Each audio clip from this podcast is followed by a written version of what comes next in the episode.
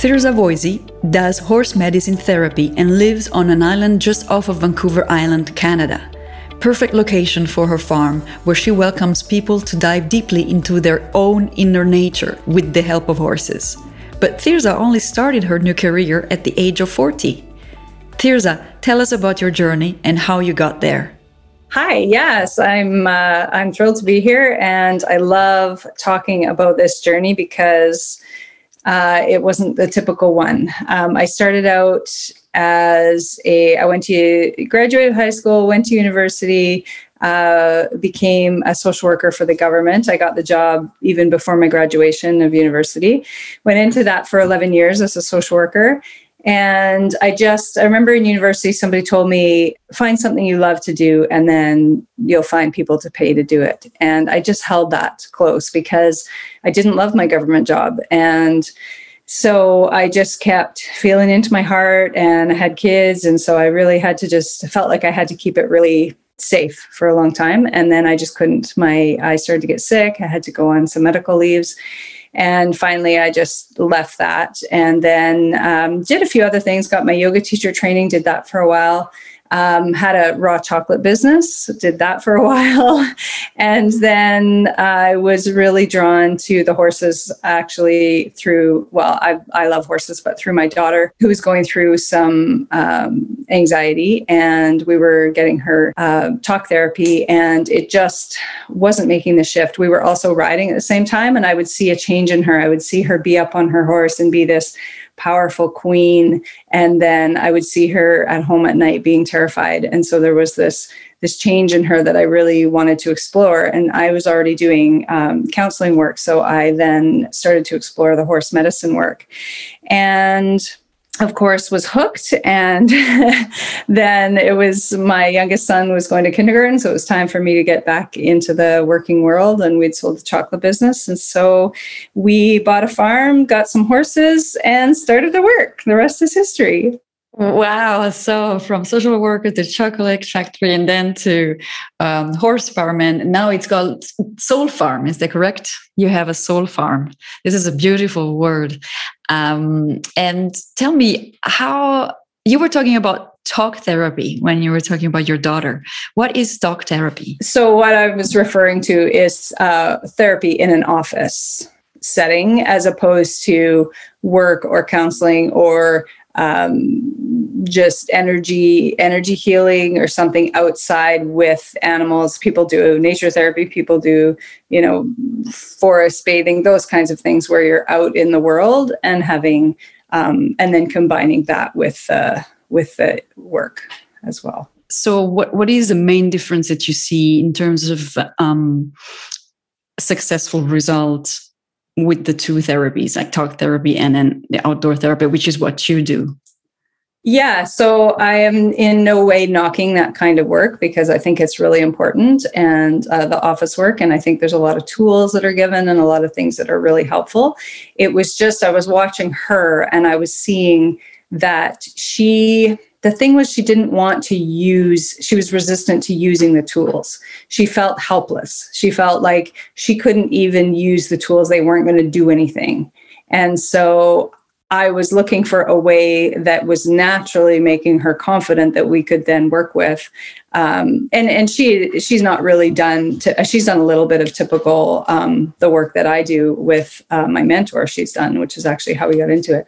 But uh, but it was watching her be on the horse and watching how confident she was and how she could just it was in her natural way she could be part of the herd. She could move these thousand pound beings around and it was so confident with it. And it, it was just magic to me and i knew there was things happening at a level for her at an energetic level that was different than sitting in an office. So it was important. Did you have to study in order to become a intuitive guide? Yeah. So um, I did a, I still continue to do um, work with a mentor, and I did uh, I think five years of an equine um, facilitated wellness program. And I do, like I say, continue to work with her uh, a few times a year. She comes to the farm and we work together.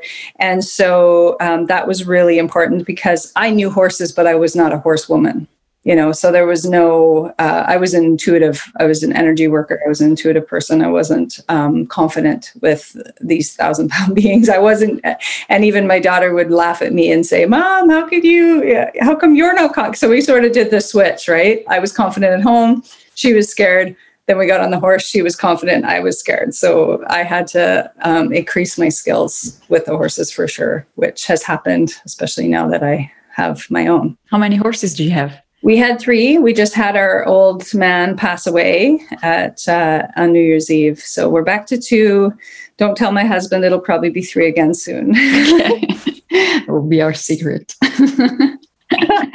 so, um, then tell me, because of course, from social worker of course there are there must be some elements of what you studied and what you worked you know for many years that you felt close to and you felt like a calling for. Did you see some of those aspects of your previous job that you can now implement into your new work and line of work?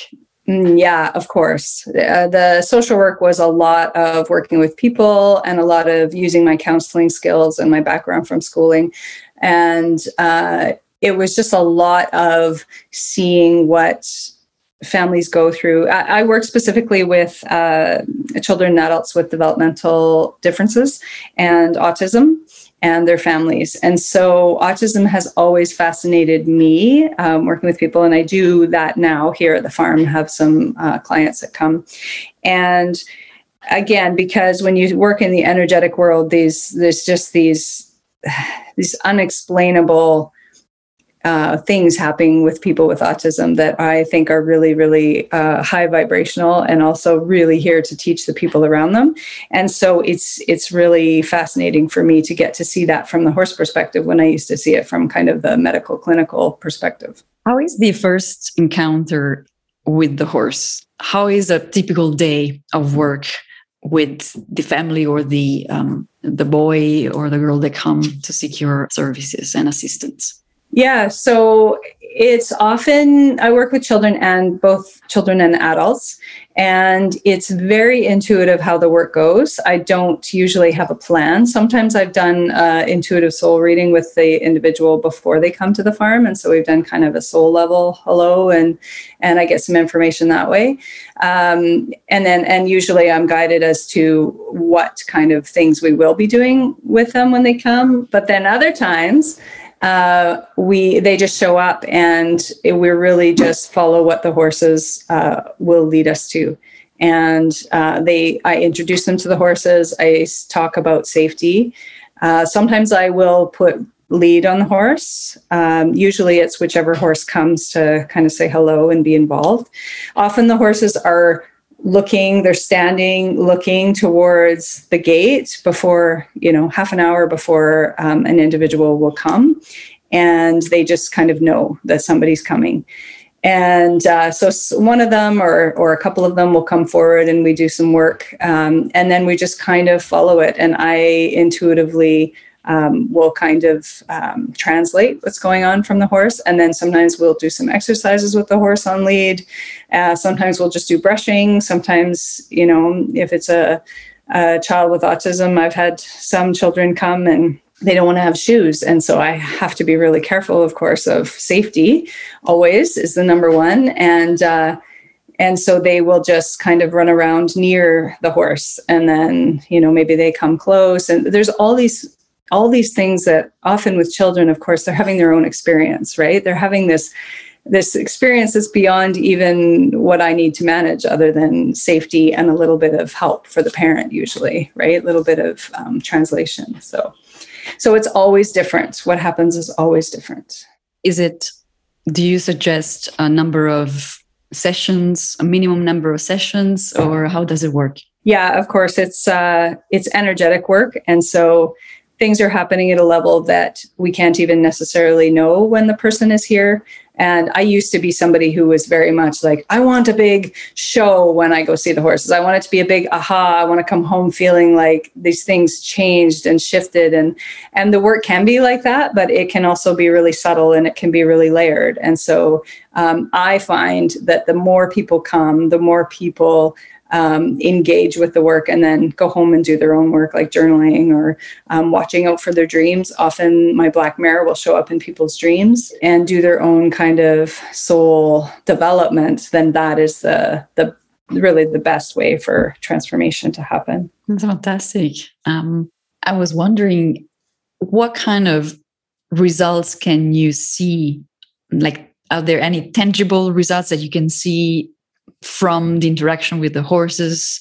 Or um, is it something subtle that you can feel energetically? Um, uh, how can you let's say uh, track the progress of the therapy so, uh, the best, I think, the best person to use for that kind of answer is myself because I'm the one that I see the most happening with. And um, I actually just finished writing a book, and it was all about my own anxiety and growing up with that, and then how I kind of, not kind of, how I did give my power away when I was really young because I was very sensitive, very intuitive, and then um, that getting back to the horses has really helped me to go through my energetic centers because the horses work on the energy body to go and strengthen my own self energetically. And it's been transformational. And there's so many times where I will say, there's no way I would have gotten to that without these horses, with these without these thousand pound beings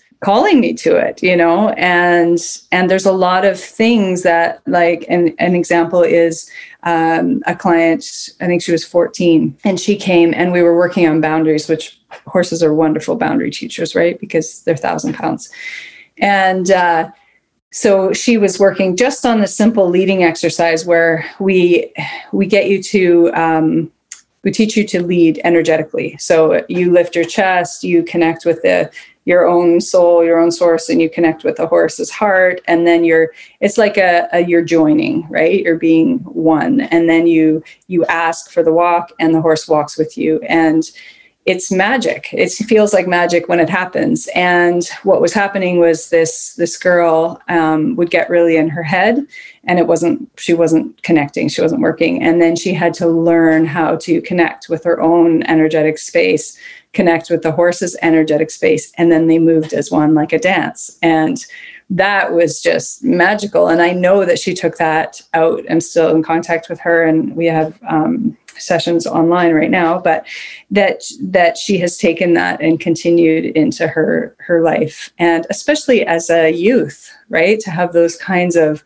energetic connections to your boundaries and to who you are. It's really really powerful how much would you say is let's say what counts for you? Is it the studying on books or the self training uh, in percentage what would you say has been the recipe for to become who you have become in your job? Mentorship. Mentorship. Yeah. Mentorship and also following my intuitive um, leads because I have a lot because I'm not traditionally trained in horse personship. I uh, I really have to feel my way forward. What works for me, what doesn't. There's a lot of stuff, and this is I'm very passionate about this too. There's a lot of stuff in the horse world that doesn't work for me. It's not respectful of the horse. It doesn't feel it doesn't feel good and so i have to be in such strong integrity right? And, and even to the point where um, we were doing riding with uh, my mare and she's had a lot of trauma in her life. She was a cart horse and all this and had all this stuff on her. And she's really resistant to um, to the riding but she does it. She's safe and she does it. And so we were doing it and then just after a while i started to really sink in um, about that she doesn't want to do it and I was like, you know, I was doing the whole, well, you got to work and okay, that's fine. But there's, there's a place where she wasn't feeling healthy. She wasn't feeling strong and confident. And so I just had to stop everything, which is hard to do when that's your bread and butter. You're saying no. And all these kids, that was the biggest thing was all these kids who were loving coming and loving riding her. And and I just had to stop it for a while and go back and really go back to the healing of the horse, right? And we have to get her so she's not in a traumatized place when we're doing this work with her. And so um so yeah, I think, but mentorship has been incredible, and I, I, um, in my book, I thank my mentor so much because I couldn't have had the courage. I don't think she'll probably say, "Oh, are you could have," but I don't think I would have had the courage to get one and then another and then another horse because it's it's different, right? When you're not, even my husband says, Oh, well, when I met you, you weren't a horse person. well, I was, but I didn't have any, you know? And so you you have to go through this expansion. And i think that's important for the job world and really picking your career and following your heart is you have to you have to be ready for an expansion. It's like yesterday this girl this woman said to me um, i'm wearing shoes that are too big and i have to grow into them. And that's kind of what it's like. Like your heart is already there. Your heart is like you're going to do this thing. And like even for writing books for me it's always been i'm going to write books. I'm going to be an author da, da, da. but i just I'd sit down and I'd go, I have no, like, I can't, I can't bare my soul to the world. I'm too scared. And so it was like, well, you're going to do it. Okay, I'll do it one day, but I'm not, you know, it's like, you you know you're going to and you can start to move towards it you don't always have to jump off cliffs like i have which you know can make it a really scary way to go yes but it's also worked for me because i had to you know i always had to say to myself okay we're doing it okay i hear you we're doing it you know. What's the title of your book? The Wild in Us. The Wild in Us. Great. Uh, what would you recommend or suggest someone who would like to change career or venture into horse therapy but is scared to make that first step how could he or she start what would you what would you say having been there yeah i think uh, the biggest thing is to acknowledge that your heart is saying that and say, okay, yes, we're doing this. You know, that to me is a big important part instead of just going, yeah, yeah, yeah, yeah, yeah, yeah, yeah, whatever. I got to do the safe thing. Yeah, yeah, yeah, I got to do the same thing. I would, you know, bring it into the forefront and say, okay, we're doing this thing. Maybe we can't leave our job because we might lose our house or whatever. But I would promise that we were doing this thing. And then I would start to do actions towards it, like find a mentor, right? Spend time with somebody. And I have newly adult daughter who I tell and a son who's almost an adult and say, you know, find people who are doing the work and spend time so you see what that job is actually like because you it might be very romantic. It might be a romantic idea to think, "Oh, I'm going to love this horse job or whatever it is." And then you get there and you're like, forget it. It's like there's no way. I don't want to pick poo all day or half the day. And that is so true what you're saying. Yes, we fantasize about a job thinking that will be the job of our life and uh, of our passions, and then it's so not as glamorous as one thinks. Um, how did you find your mentor? How did you look for a mentor? Well, like happens, the universe just said, "Here's your person." okay. I was, I was again for during that time with my daughter. I was looking for um, more help for her, and actually, we got a new this this dog that's sitting with me. Um, his name is Zen, and he's a um, he's a wiener dog, whatever they're a dachshund and uh, uh, we were having difficulties with him because he was young and he was scared and uh, so i reached out and i just happened to be having i was looking for somebody and i happened to be having this conversation with a friend who called me and said wanted to talk to me about yoga. And um, so i was talking to her and then she just mentioned this woman with this um, medicine horse farm and that she did animal communication. And i just called her up. And I can't remember if I'm pretty sure I booked for my daughter and I. Of course, I had to be involved because I wanted to see how it all worked. And then I also booked for our dog, and we just yeah. And the rest is history. I just signed up with her for a for the mentorship there's a thank you so much uh, for uh, your time and i'm sure that you've inspired uh, quite a few people. And um, i really hope that we'll have another chat one day maybe you you will have expanded your uh, profession and your farm into other more uh, even more adventurous um, uh, activities. And i really wish you all the best